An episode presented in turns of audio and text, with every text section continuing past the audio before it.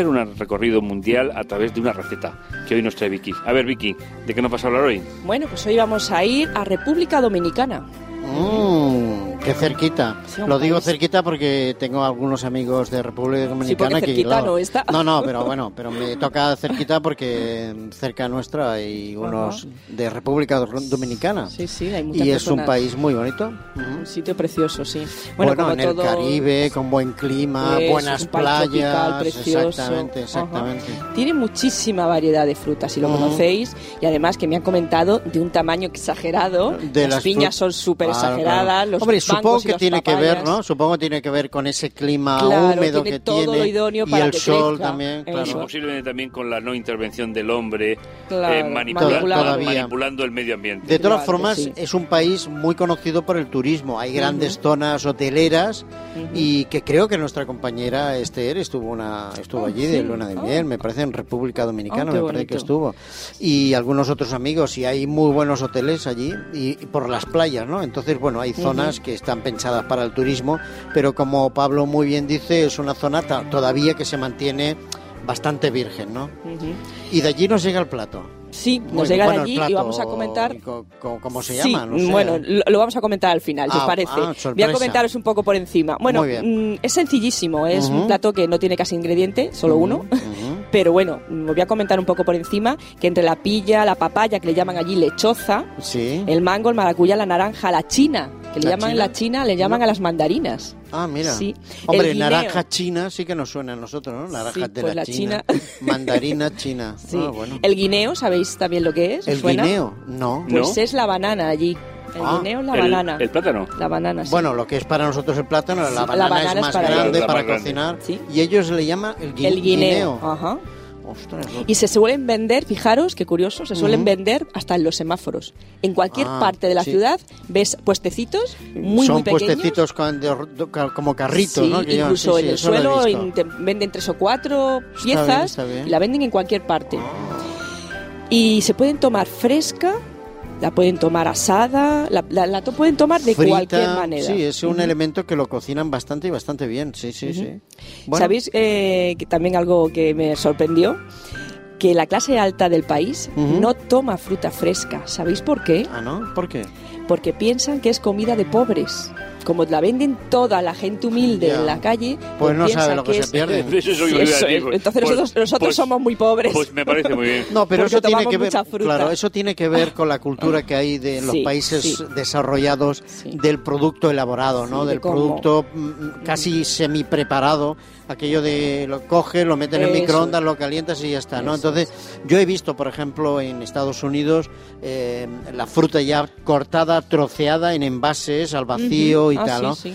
Y, y la he probado y está buena, pero pienso, fíjate tú, ¿cuánto tiempo llevará esto cortado, pelado, lavado Hombre, y, de- una tal? Pero van ofertas- al vacío. Una de las ofertas que me sorprendió, no era nueva, pero yo no me había dado cuenta, es esa opción que te hacen en Navidad Sí. de las, Ah, las uvas. ya peladas Las sin pepita. Sí, y sin hueso. Y sin hueso, eh, sí, sin hueso. Y te las ponen como si fueran olivas, con Sí, un sí, caldito sí, sí, y sí. las Sí, sacas y te las comes. Suelen estar no, en pero las uvas de Yo- Navidad hay que comerlas con la piel, con ¿Verdad? el Y huesetito. yo últimamente prefiero sandías.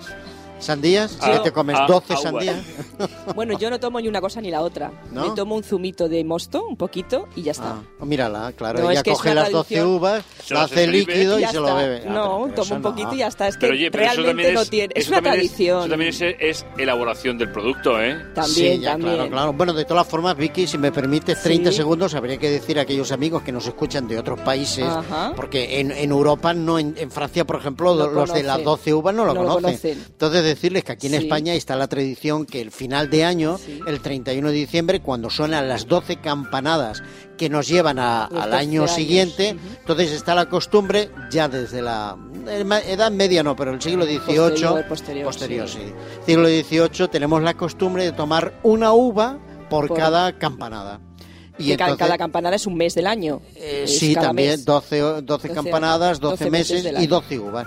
Y entonces uno, pues es una manera cultural de pasar al año nuevo. Sí. Bien, que eso no tiene nada que ver con la Nada, receta. pero bueno. de- pero bueno, ya sabes que aquí de seguida nos vamos, ¿eh? Bueno, otra cosa también curiosa que, que me he encontrado.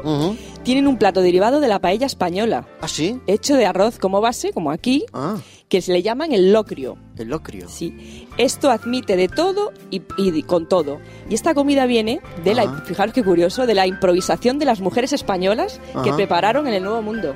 Ah, mira. Oye, eh, hacían eh, una paella con bueno. todo lo que tenían. Tú que eres un fantástico hacedor ¿A de paellas. Paellero, soy Eh, un paellero. es decir, sí. eh, ¿Tú sabes de, de dónde viene la, la tradición? Porque aquí estamos hablando Bueno, de la época de la colonización. Sí, no, pero sí. la paella empieza en la zona, por lo menos aquí en España, empieza en la zona de Valencia, donde hay muchas eh, Arroceros. arroceros, Claro, la claro. albufera de Valencia y tal, y entonces era la comida que se comía en las barracas, que son las casas típicas de, eh, de Valencia. Entonces, claro, la base, ¿cuál era? El arroz. Y entonces, como muy bien Vicky dice, se le pone pues cualquier tipo de verdura. de todo. Abres la nevera y lo que tengas, ahí va. Y entonces es verdura y el arroz. El arroz, es claro, cierto es que es cierto que las primeras paellas se hacían también con productos del mar, algunos mariscos, algunas el pescado y tal, porque eso era un elemento fácil y también lo tenemos en, de, de carne, ¿no? O de pollo y tal, ¿no? Pero hablando De de monte con caracoles. de montes, También. no de sí, pero De conejo, eso, bueno. eso no lo he probado yo. Pero nosotros hacemos la paella vegetariana y en algún momento hemos dado la receta y, y- y el origen fue ese, fue el arroz que era el elemento que más abundaba en el campo en la zona valenciana y después que pues, improvisan ponía- con cualquier tipo se de le ponía verdura, verdura dentro claro y, y, eches lo que eches siempre está bueno. Bueno, volvemos a Bueno, volvemos a la receta y a lo que y a lo anterior. Sí. ¿Sabéis también que le llamaban a la yuca el pan de palo? ¿Sabéis? La El yuca.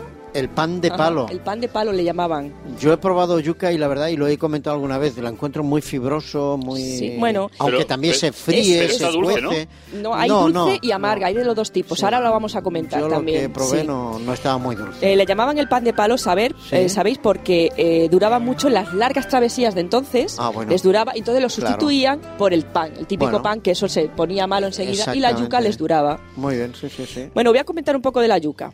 Tiene muchísimas calorías y es rica en hidratos de carbono y en fibra y en por eso dices tú que es fibrosa porque tiene Sí, aparte sí. mucha fibra. A mí me pareció es, muy fibrosa. es muy buena para el, el estómago y minerales. Está bien. Puede ser dulce o amarga, lo que comentaba Pablo, es, puede ser dulce. También hay amargas, que la que vamos a utilizar hoy en esta receta es la amarga, La amarga. Ujú. Depende de- también, eh, es amarga porque tiene un ácido que se llama cianhídrico, que lo contiene, y es Ácido, una ácido cianhídrico. y es tóxica, totalmente Sí, tóxica Es que y el muy ácido venenosa. cianhídrico es puro veneno, es un Pero corrosivo. desaparece, pero desaparece Ya, a la ya, hora ya, de cocinarlo. Ajá. Ajá. Por eso esta sustancia la tienen que deshacer primero para, para Vale. utilizar Y la yuca amarga. Y supongo que el caldo de la cocción se tira, porque ahí estará, ¿no? Ahora lo comentamos. Ah, Ahora bueno, lo comentamos. no, perdona, es que yo como soy un cocinilla Te me- adelantas, me, te voy adelantando. No, no, tú Bueno, adelante. Pues eso, eh, y esa sustancia Sí, que sacan sí. le llaman el yare y se utiliza, Yare, fijaros, para hacer, ahora lo comentamos, eh, lo que has dicho tú, que Sí. la utilizan ese líquido para hacer almidón. Ah, ¿ves? Para no lo tiran, lo utilizan. Pero para comer, ¿no? No, no, para hacer el almidón. Para hacer el Tan almidón. útil para fíjate. muchísimas cosas. Sí, sí. Bueno, ahora vamos a comentar sobre la yuca dulce, Ajá. que es consumida hervida, frita o asada. Con la amarga se hace el casabe, que es el, el- el plato que vamos a, a A- hablar hoy, a del que vamos a hablar hoy. Casabe se el llama. casabe, Muy bien. que es hecho de yuca. Ajá. Bueno, vamos a comentar lo que es el casabe, ¿no? Sí, y, y- y qué es lo que lleva. muy sencillo, muy sencillo. A El ver. casabe es una torta de gran tamaño que tiene un proceso pero muy pero muy laborioso. Aquí vamos Ah. a un poquito a, a a- componerlo, o sea, eh, un poco a reducirlo, pero es en los aún aún sigue siendo muy complicado en donde realmente oriundo donde se hace, ¿no?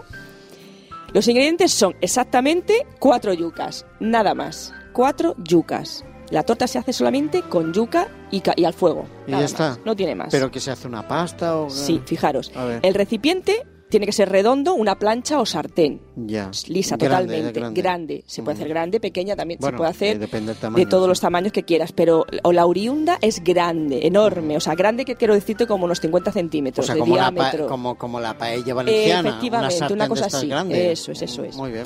Y se necesita una espátula grande para ir aplastando toda la... Todo a lo grande. Eso es, sí, Bueno, sí. Es que en este país lo hacen todo lo grande. Todo lo grande. Pues mira que es un De país hecho, chiquitito, ¿eh? Sí, pero de hecho... Por eso, por eso. Pero como es lo único casi que comen, pues tiene que ser grande. Claro, claro. Bueno, vamos a confeccionar esta sencilla receta. Primero se lava muy bien, pero que muy bien porque es un tubérculo. Muy bien. y se pela, que cuesta mucho pelarla porque es muy dura, hay que pelarla con mucha paciencia y posteriormente se raya. Fijaros que es durísima, pues hay que rayarla, eso lleva muchísimo tiempo y se deja luego escurrir en un colador. Se prensa, se va prensando, que antiguamente la prensa, y actualmente todavía la tienen en esos países, en las zonas altas, y las zonas humildes era antes de era un como una especie de media ancha donde metían la yuca y la retorcían era de caña Ah, de fibras de caña para retorcerla y sacarle el el jugo jugo. Ujú. Para exprimirla. para exprimirla eso es, Muy bien, eso muy bien. es. Y después se aplasta bien para poder tamizarla y se deja secar al sitio en un sitio cálido o al sol tenemos que dejarla secar Secar.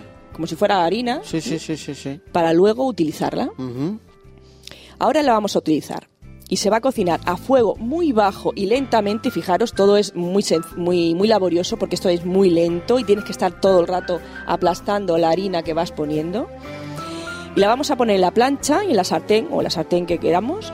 Ponemos una capa de 3 centímetros, fijaros, una capa de 3 centímetros de harina y vamos aplastando, extendiéndola con la espátula poco a poco y, y- y extendiendo, extendiendo y lo, las partes que no se quedan eh, apelmazadas hay que ir retirándolas. La parte de Ah. la harina que no se quede hay que ir desechándola, Vale, vale. aplastándola muy ¿Qué bien. hacemos? ¿Una especie como de torta grande? una cosa Eso es, exactamente, es una torta. Ah, bien, Eso es.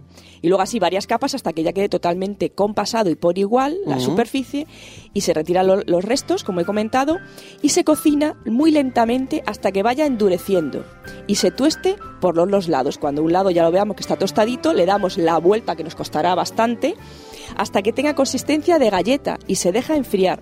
Esta torta es el sustituto de el pan. Allí Ah, utilizan como vale, pan, vale, vale. pero lo- pero se puede cubrir pues con queso para fundir, con Bien, con, bien, bien. con Es como una base, una base, digamos una así. base, pero dura, muy dura, no como una pizza como aquí, ¿no? Muy bien. Y eso es todo, fijaros qué Oye, curioso, pero ¿eh? es fácil de hacer. Bueno, Muy fácil, sencilla, es pero es muy laborioso, pero es una buena base. Nos lleva mucho y tiempo, ahí encima pero- le podemos echar de todo. Sí, sí, nos vale bueno, para todo. Vicky, nuestro tiempo ya se agotó. Vamos a dejar la torta Bueno, para, esperemos que para la- otro día. que le haya gustado. Oye, te- pero te esperamos el Sí, próximo por programa. ¿eh? que sí. vengas aquí y nos traigas otra receta de, de por ahí del mundo. Claro que sí. ¿De acuerdo, Vicky? Muy bien. Muchas gracias. ¿eh? De nada, a Hasta vosotros. luego.